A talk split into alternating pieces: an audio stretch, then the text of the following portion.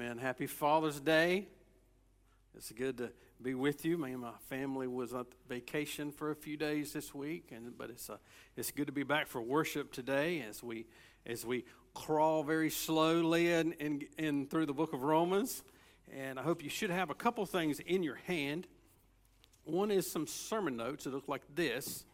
Um, the other thing has a blue top on it that looks like this. This is our small group curriculum. It's, is paired with the message. we we've been looking at Paul's uh, conversion and then his life and ministry in our small groups. That's how we put that together of understanding Romans. And so I hope you avail yourself of both. Um, our purpose and strategy as a church is on the back You'll see that, that funnel. It's actually in the lobby as well. And our s- small groups are going to see through the life of Paul where we got that from. And so, but anyway, I want us to, the next couple weeks, to just work through these first few verses of Romans, just a verse or two at a time. We're not getting in any hurry as, as we make it through the book of Romans. We're going to treasure it as we've been singing and and, uh, and very slowly. So I was going to preach verses 2 to 7. That didn't last long. I messed up poor Micah. I had all the services planned and replan all of them.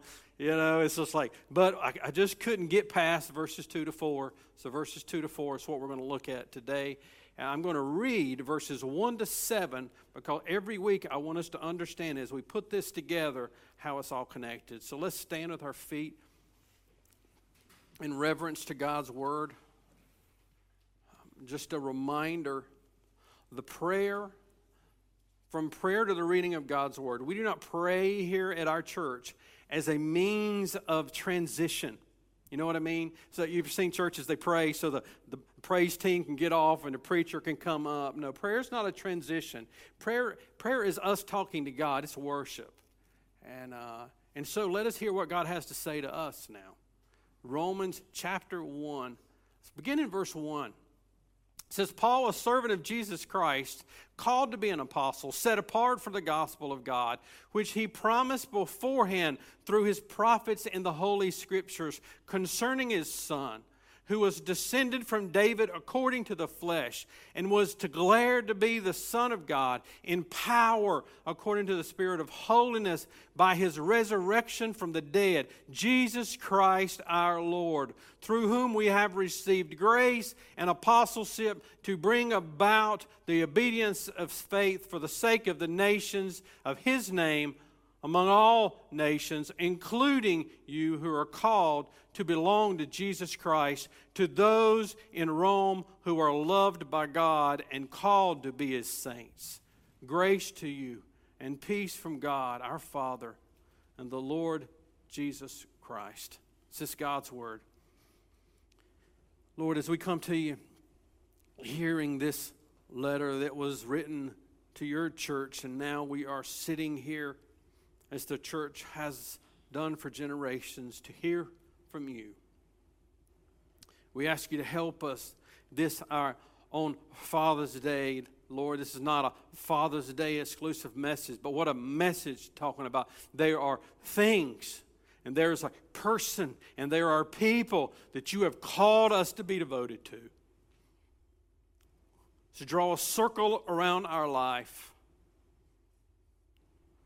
and may we give what belongs to you everything. Pray this in Jesus' name. Amen. Be seated. So, we are going to work real slowly, but the main idea over the next couple weeks is not going to change. And so, you see it here. The power of the gospel brings a devoted partnership, calling us first to God, bringing us together, deploying us on mission. For the gospel of Jesus Christ.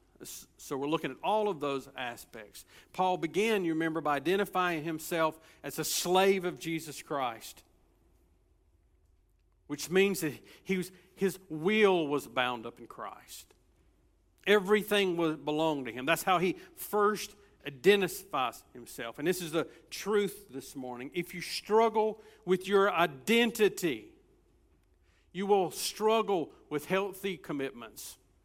Healthy relationships will always be an issue if you don't understand who you are. Paul says, I am a servant, a slave of Jesus Christ. That's who I am.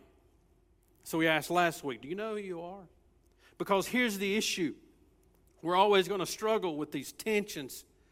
And if we don't know these things, we're going to either go towards codependency or self dependency. Codependency, if you've ever been in one of those weird kind of relationships where everybody's real clingy, seems pretty cool for the first few weeks, and it just gets weird.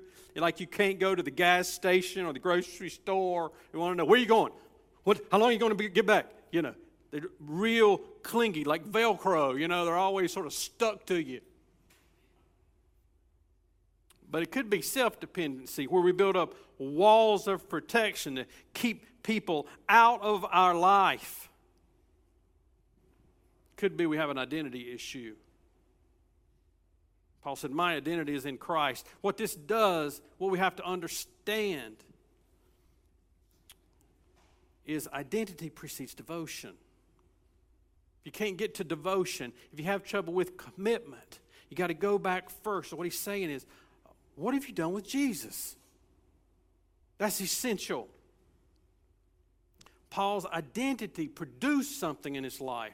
It produced devotion that led to mission, led to a love of God's people. It led for a love of the lost. So we're back to the age old question who is Jesus this morning?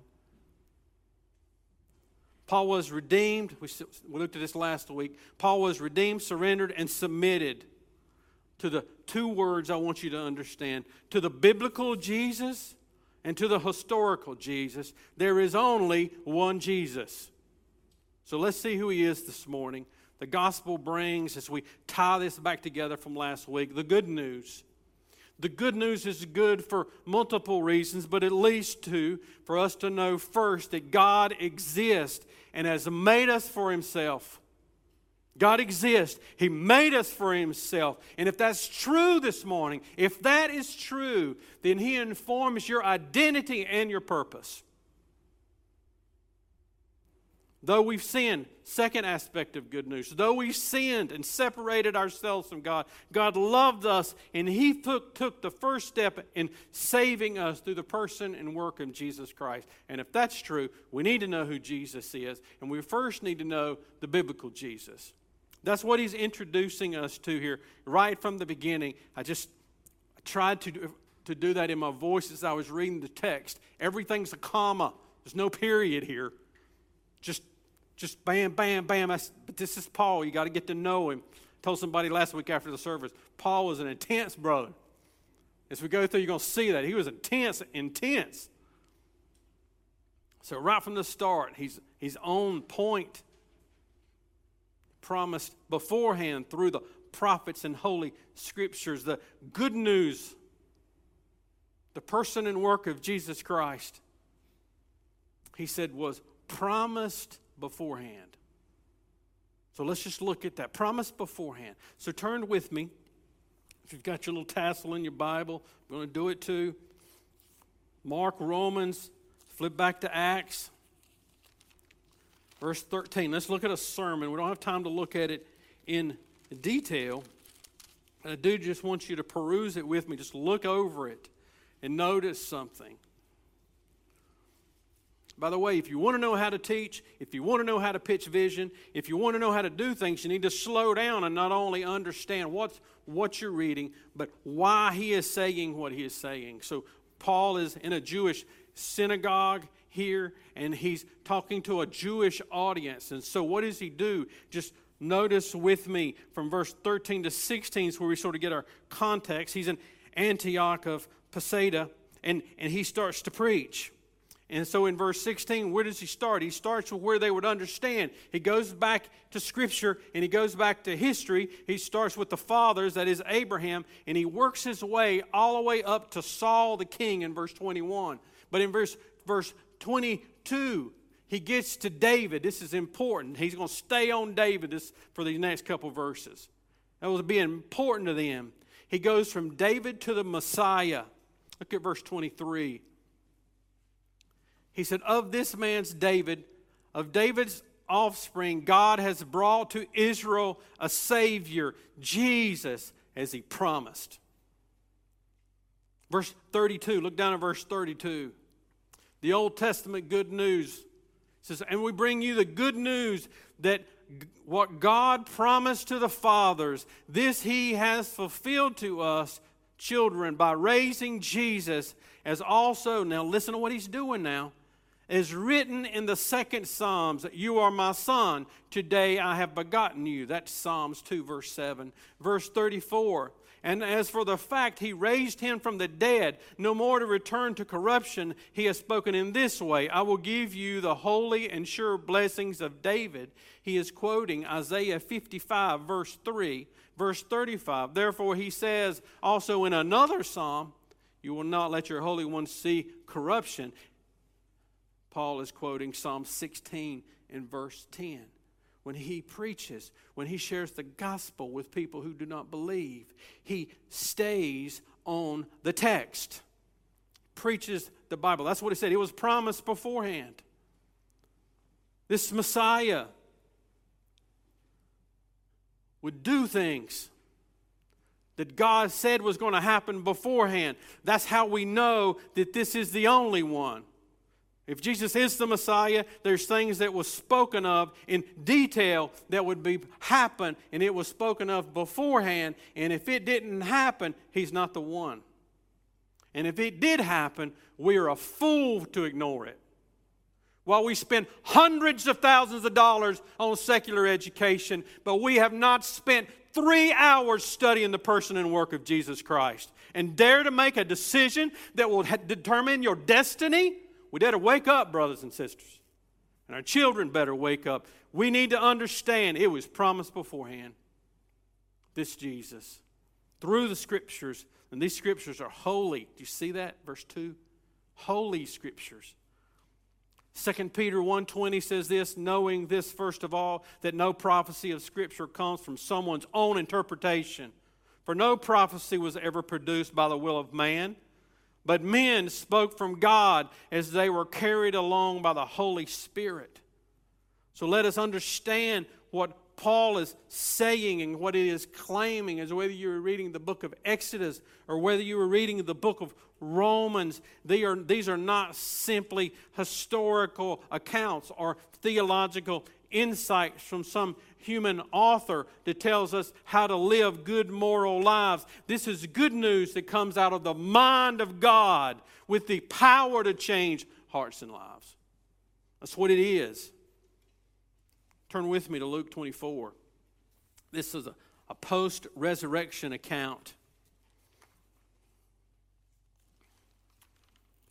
Jesus, after his resurrection, and we'll get to this, was witnessed by hundreds of peoples who gave their lives to him. Two of these men were on a road to Emmaus when the risen Christ appeared to him, and Jesus engaged them. Verse 25 says, He said to them, O foolish ones, and slow of heart to believe all that the prophets have spoken. Was it not necessary? That the Christ should suffer these things and enter into his glory. Verse 27 And beginning with Moses and all the prophets, he interpreted to them in all the scriptures the things concerning who? Himself. All of the Bible points in one direction. These men could not stand it. They get up even though it was night. There was no buses. There was no, there was no lamps, uh, headlights on the road and they go back to the disciples. And in verse 44, Jesus shows up. Listen to what he says. These are my words that I have spoken to you while I was still with you, that everything written about me in the law of Moses and the prophets and the Psalms must be fulfilled. And then he opened their mind to understand the scriptures, and he said to them, Thus it is written, that Christ should suffer and on the third day rise from the dead, and that repentance for forgiveness of sins should be proclaimed in his name to all the nations, beginning from Jerusalem, and you are witnesses to these things. He promised beforehand according to the scriptures. The Christian faith is not some fable invented by men to give you false hope in life and comfort at death. It's not. It's not his purpose. It was determined by God's sovereign, definite, predetermined, deliberate plan that, should be, that it should turn out in a detailed way and fit only one person in history. And that one person was Jesus Christ. So understand this clear. Though most of our Bibles show us that we spend all our time in the, in the new and not in the old, for Paul, the good news, not new news. Because the Old Testament contained the gospel of salvation. That was what they were preaching from. Listen to John Stott. There's usually something in my studies that just gets a hold of me all week and I just can't get it out of my head. This, this quote was one of it. Quote The person and work of Christ are the rock upon which the Christian religion is built. If he is not who he said he was, and he did not do what he said he came to do, the foundation is undermined and the whole superstructure will collapse. Take Christ from Christianity and you will disembowel it. There is practically nothing less. Listen to this Christ is the center of Christianity, all else is circumference. Draw, a, if you're taking notes, draw a circle on your page Everything inside that circle is about Jesus. He is not the bullseye of your life. There is no center. We oftentimes draw that and put the gospel there. John Stott was saying, No, you're missing the point. He is everything. If you take him out of Christianity, all you have is a pencil line with nothing in it, no purpose, no meaning, and no reason. that's what 1 Corinthians 15 said. If he's not raised from the dead, what in the world are we doing? But if he has been raised from the dead, He's worth everything. There is an inseparable connection for Paul between the promised Messiah and the historically biblical Jesus. The promised Messiah is the historical Jesus. That's why he gets stuck, as it were, on David. Notice verse 3. It said, now God's good news, keep connecting that. God's good news concerning his son, Jesus, who was descended from David according to the flesh. You simply cannot read Paul with halfway awake and not see the importance of theology and doctrine. It is critical for Paul.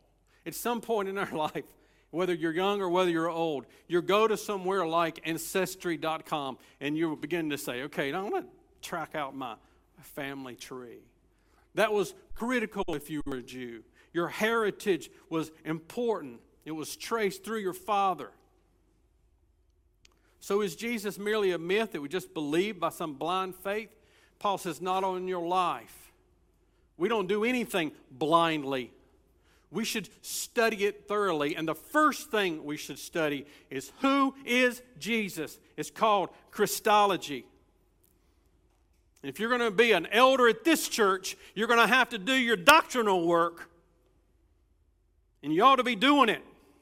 It's important. It was important to Paul, and it's important to anybody that dares to open their mouth about Jesus that we know who we're talking about, both intellectually and personally. So, who is Jesus? Paul raises the banner here. Now, what is this talking about? Who was descended from David. Is he just simply talking about his humanity and his deity, which is true, right? It's true in Scripture, part of our doctrine and our beliefs. But if you look at the word descended, and then in verse 4, he says he was declared. What, what he's talking about here, what he wants us to see in a, both a biblical and historical light, is the is the humiliation of Christ and the exaltation of Christ. The humiliation of Christ and the exaltation. Scripture teaches both. First, let's look at his humiliation. says he descended from David according to the flesh. So, what does he mean he descended from David?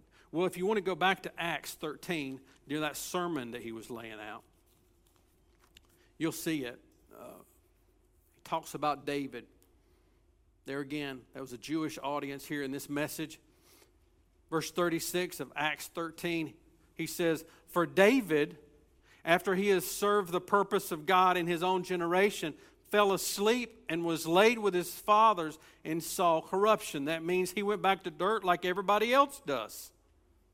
Verse 37 But he whom God raised up did not see corruption. Let it be known to you, therefore, brothers, that through this man forgiveness of sins is proclaimed to you. And by him, everyone who believes is freed from everything from which you could not be freed by the law of Moses. Jesus did what nobody else could do give us freedom from the inside out. The point here is Jesus had a family tree. Yes, he had a human nature like ours, but as it pertained to his humanity, he had both a family tree and he had a beginning.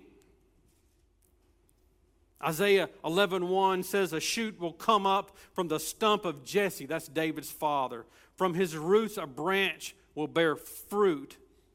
Jeremiah 23 5 says, Behold, the days are coming, declares the Lord, when I will raise up from David a righteous branch, and he shall reign as a king and deal wisely, and shall execute justice and righteousness in the land. He is getting us to understand that this Jesus came from the line of Jesse through David, then Solomon, all the way to Joseph and Mary. You would sit there going, Well, Joseph wasn't his biological father. It doesn't matter. He was, he was his adopted father. And an adoption is a past tense experience. There are only children in the family, and they still traced it through the father. Lineages was important. That both Mary and Joseph both came from the lineage of David, from the seed of Jesse, just like Scripture says. In other words, Lee Strobel if you've never read The Case for Christ, you should. He, he eloquently puts it that Jesus gives, the Bible gives us fingerprint evidence for Jesus. And this fingerprint evidence for Jesus demands a determination. Jesus is the only one the evidence points to that he is the promised Messiah. But why do we call it humiliation? So Jesus descended. He has a family tree. As it pertained to his human nature, it had a starting point in a cave or a, a shack or whatever that was that Joseph and Mary was in at the time. He had a he was born in a time and space. What do we call that humiliation? We know this passage, just listen to it. Philippians 2 5 says, Have this mind among yourselves. This is yours in Christ. That though he was in the form of God, did not count equality with God a thing to be grasped, but emptied himself by taking on the form of a servant, being born in the likeness of men, and being found in human form, he humbled himself by becoming obedient to the point of death, even death on a cross.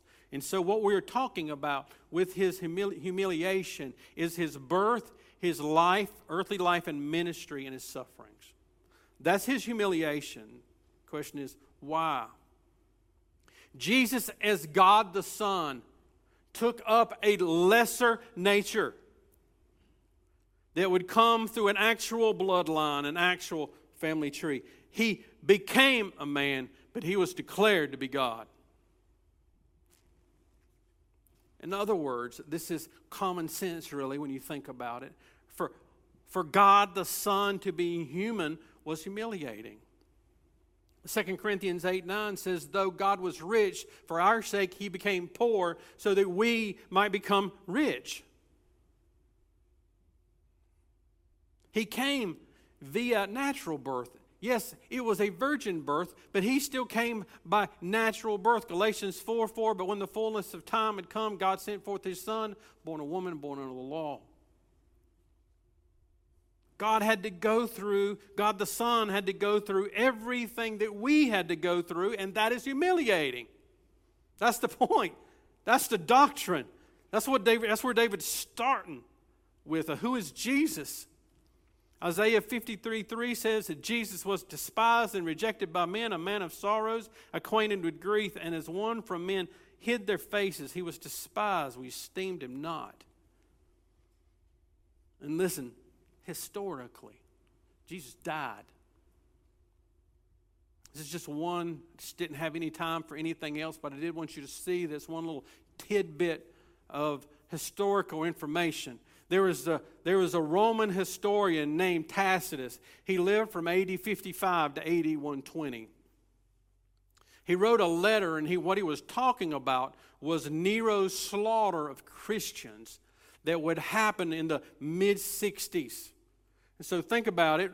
Romans was written about 57. In the net, within 10 years, Nero would, would come on the scene and he would slaughter the people in Rome, use them as candles. This, this man was talking about this issue and what he does historically. Listen, as a hostile witness, do you understand what a hostile witness is? This dude did not care a bit about Christians, he hated them. So what we are saying is, is this guy in history wrote a letter, and that we can read from the letter and understand some historical realities about who Jesus is. So let's see what he said. I got six points of what this pagan Roman historian said about Jesus. First, he, he calls him Christus. He says that Christians are named after their founder, Christus. Tacitus says then that Christus died from the death penalty during the reign of the Emperor Tiberius that reigned from AD 14 to AD 37. He says, number three, that Pontius Pilate the, was the procurator and sentenced Christ to death. He lived from AD 26 to AD 36. Listen to what he said. Remember, hostile witness. It says, Christus' death ended the pernicious superstition for only a short time. They thought the pernicious superstition now was the Christian faith. And what, the, what, what he said was, We thought when they killed him, this was over. It was, you know, short time, it's done. Number five, the pernicious superstition broke out once more in Judea, the home of the disease. Right? You see it? He's not giving you an account because he likes Christians. He's just telling you what historically happened. He says the disease, Christianity, spread all the way to Rome and had a large enough following to receive blame for the great fire. That great fire was the fire that, that Nero set himself. This is the church that Paul was writing to the church that would be slaughtered by Nero, including the author of this book and Peter himself. You got to do something with this, brothers and sisters. Jesus Christ was not just something that this Bible says that happened. Jesus was a person in history that, that friend and foe alike said it happened. And after his death, this religion explodes Nobody could explain it, and nobody can control it. Paul calls for us to be devoted to this Jesus through his humiliation, but also through his exaltation. Verse 4. And Jesus was declared to be the Son of God in power, according to the Spirit of holiness, by his resurrection from the dead, Jesus Christ our Lord. So if you underline your Bible, there's a couple of words here at least that you need to underline to make sure you don't miss it in this text. He was declared in power by the resurrection. Declared in power by the resurrection. Exaltation. What, what do we mean? What does Scripture mean? What, what do we call it that? It was how we describe the resurrection, the ascension, and the enthronement of Jesus Christ. One was his humiliation, the other is his exaltation. Jesus is declared to be the Son of God. Now be careful here because at this point is the things where cults spring up.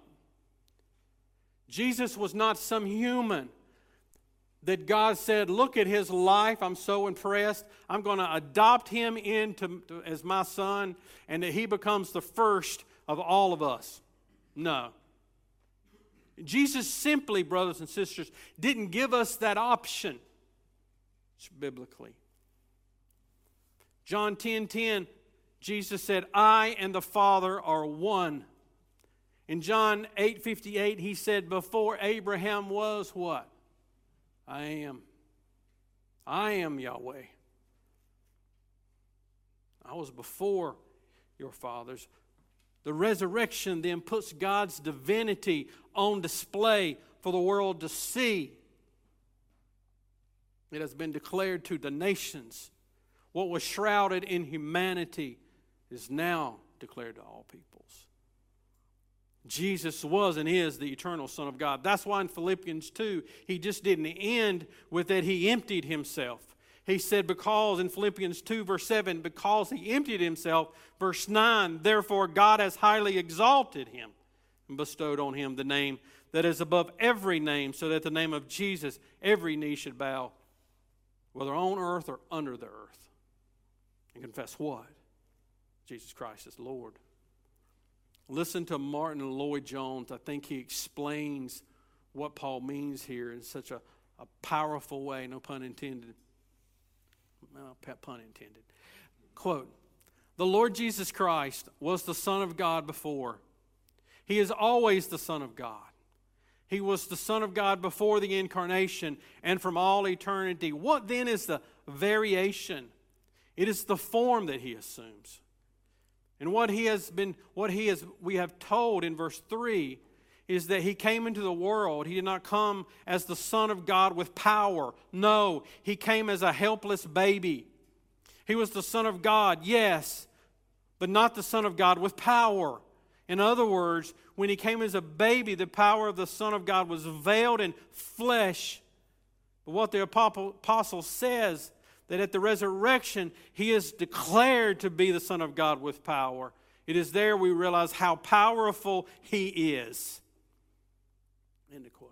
You see that? That's what he means here. He did not begin to be the Son of God. He was clothed in humiliation as flesh. But because he is alive, it, the, the veil now is ripped off and he is declared to be it changed everything. This begins, as it were, a new phase, new phase in our redemptive history. At the resurrection, ascension, and enthronement of Jesus Christ, everything changes. Jesus is no longer noticed by weakness or frailty or even submission. He is known by strength, power, and glory. Changes everything. The means of his exaltation is clear. It is the resurrection of Jesus Christ that changes everything in this life and everything in your life, whether you believe it or understand it or not. Changes everything. Notice it said that he is, Jesus is who he says he is by means of the resurrection, according to the spirit of holiness. Do you see that? says, according to the Spirit of holiness, by his resurrection from the dead, Jesus Christ our Lord. What does Paul mean? Is he, is he talking about Jesus' inner man? Could be. That Jesus was God, therefore holy from the inside out? Or is it talking about the Holy Spirit? Well, just a couple of passages sort of help us think what I, I believe this text is getting to here. In Acts 10 38, it says that God anointed Jesus of Nazareth with the Holy Spirit and with power. And he went about doing good and healing all who were oppressed by the devil, for God was with him. In 2 Corinthians 13 4, it says, For he who was crucified in weakness, but lives by the power of God. For we are also we were also weak in him, but in dealing with you, we will live with him by the power of God. So, yes, Jesus was holy, perfectly holy. But I believe this is reference to the Holy Spirit, the same Holy Spirit that he was conceived in in Luke 1 35. He was filled with the Holy Spirit in Luke 4. In John 3, he had the Holy Spirit without measure. He had the Holy Spirit empowered by the Holy Spirit. It was through the Holy Spirit that he was raised from the dead. Jesus had the power to lay it down, and Jesus had the power to raise it up again. The same creative power, the Father willed it, the Word spoke it, the Holy Spirit administers it. That's the way the Trinity works. Jesus was declared to be our risen Lord. He was declared. This is how we get to Jesus as Lord. We get there biblically, we get there historically.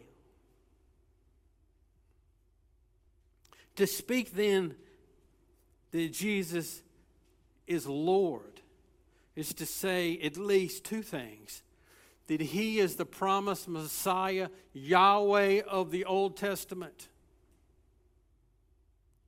And to say that Jesus has the absolute rule and rights to everything, and I surrender to it. It's both. Here's a question can Jesus be your Savior but not your Lord? It's popular teaching. Some of the people we really like to listen to, even though we may not know it, believe, may even make fun of Lordship salvation. I'm asking you to look at the text today, make your own decision what the text is saying. Is it possible? It's a text teaching us that we can have faith in Christ but no devotion to Christ. It's a text teaching us that we can have some kind of devotion to Christ but no faith. No. Our, our devotion grow? Yes, it grows with our spiritual maturity. But make no mistake, who Jesus is demands something. And what it demands is our devotion. It is a dangerous thing to say, I have faith, but that doesn't affect my commitments. Why? Because James says, you may well just have the same knowledge the devil has. James 2:19 says, "You believe that God is one? You're doing well. Even the devils believe that and shudder." So what makes the difference between a Christian and a child of Satan is what have you done with Jesus? And what do you know how you've done with Jesus? Is that He is Lord. I don't make Him Lord, and neither do you. He is Lord. He was declared to be Lord when He was raised from the dead. We surrender, we submit to that Lordship. And when we do, that comes with our absolute devotion. No comma, no nothing, no if, no I'll get there one day. Right now, I'm trying to. None of that. You're not submitted to it. What are you doing is you have made another Lord, another idol, something else Jesus. And Jesus will not stand for second place. There is nothing else in the center. Jesus is everything, or He's nothing. And He has laid it out to us today that He is the Messiah. And he is the king, and he has proved it biblically, and he has proved it historically. The question is, what are we going to devote our lives to? I was relaxing at the beach, working to, flipping through a book. It was a guy of, that did his, it was a forensic um, guy, and he was had some good quotes in there, and I ran across this by R.C. Sproul. I think he put it right on the head, especially on Father's Day. Just a good, good poke for us as men. Adam was here, he'd say, you know, I, I, yeah, we need that. Here then, quote R.C. Sproul, here then is the real problem our negligence. We fail in our duty to study God's Word, not so much because it is difficult to understand, not so much because it is dull and boring, but because it is work. Our problem is not a lack of intelligence or a lack of passion. Our problem is that we're lazy. What is that Voddie Baucham says? If you can't say amen, you ought to say ouch. It's one of those moments. Fathers, I don't know of a better reflection today than to ask you to pray that God would increase your devotion, increase your commitment first to Him and then to others. Devotion. Ponder that word. Devotion involves multiple things, but a couple of things. It involves perseverance, it involves something personal, a giving of oneself in service to someone or something. It's the same thought as being faithful. Faithful to our friends, faithful to our families, faithful to our spouses, faithful to our church. What, what Paul is saying very clearly before I bring up anything else, you need to understand Jesus is the inside of the circle that gives meaning to everything else and every relationship that you have. And if you don't put him in there, everything will end in a flaming pile of dung. Jesus is everything. And He changes everything. To, de- to devote ourselves informs some things. You see them on your outline. It informs our thinking. Our thinking. In me, over the last nine months, I've learned this, and really over the last 10 years, oh, how I, I deal with this thing between my ears is critical. Listen to what Jesus said. Matthew 11, 29. Take my yoke upon you and learn from me. For I am gentle and lowly in heart, and you will find rest for your souls. For my yoke is easy and my burden is light. Allow Jesus to teach you. That's what that word means, by the way, learn. Not my definition. That's why they picked this word means to learn from, to be teachable, be devoted to Jesus. Let Him inform the way you think, let Him inform your life choices. Listen, it doesn't matter how many zeros are on your W 2. I can promise you, as, as someone who has experienced it, Jesus always takes care of His own through miraculous ways and normal ways. Our morals, our standards, our goals, our finances, our friend groups, how we achieve our goals. Jesus informs them all. First Peter 2:21 To this you have been called because Christ also suffered for you leaving you an example so that you may follow in his steps. Along with that to be devoted to Christ informs our occupations. We spend a lot of time, I know some of you retired, praise the Lord, uh, but you're still working. Some of you working more than what you did. It informs our occupation, our vocational lives. It informs the why and the how of it. Some of us are so unstable in our vocations because we have lost Jesus as our center and with it our why. lose your why, you lose everything. Listen to the Word of God. Jeremiah chapter 29 and verse 7 God's people are in exile in a place they do not want to be. It says, But seek the welfare of the city where I have sent you into exile, and pray to the Lord on its behalf, for in its welfare you will find your welfare. There's nothing more clear than that. Stop acting like everybody else. All these discontent people who only work at a place for a few months and bounce all over the place. Quit acting like people who do not work for the good of the business that you work for. God placed you there. Can you not be the one person in that business that shows devotion? Because Christ is at your center. He informs it. May we have people that one day will look back and said, You worked at a place for 30 years, not because it was easy to work for, but because that's where Christ placed me for the glory of God to make an impact. As those, as those people go, I worked at the, in a machine shop for 30 years, and I saw people come and people go, and I realized God put me there not only to train me, but He put me there as a, just a person, just to stop as these people go in and out, in and out. He places you there to bring the gospel to bear. He changes everything. And make no mistake, Christ informs our politics. To be devoted to Christ informs our politics. We labor for the good of our city and our nation, to whom we are a steward. How do we not then get involved in it? As Jesus said, render to the government the things that belongs to the government, but don't forget to render to God the things that belong to God. Here's the question what belongs to God this morning? Everything. Everything. Who is Jesus?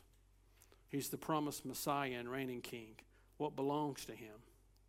Absolutely everything. Beginning first this morning with your devotion. Let's pray. Lord, thank you that you stopped me this week from just doing what I planned to do because there was so much goodness here. And Lord, I still feel like I rushed over these couple verses. Thank you for the depth of your word, the unsearchable value of it. Thank you that these texts gives us so much to, to read and study and think about for all of our life long. And we will never mind its depths. But, oh God, that we know who we are following today. Oh God, my prayer is from the youngest to the oldest that they're not following you because their parents followed you. God, you have proven who you are through the sending of your Son in time and space and all that he done that nobody else could do what he done that fulfilled what you said was going to happen. Lord i god i remember the first time i realized this. Because it's not easy to follow you some days.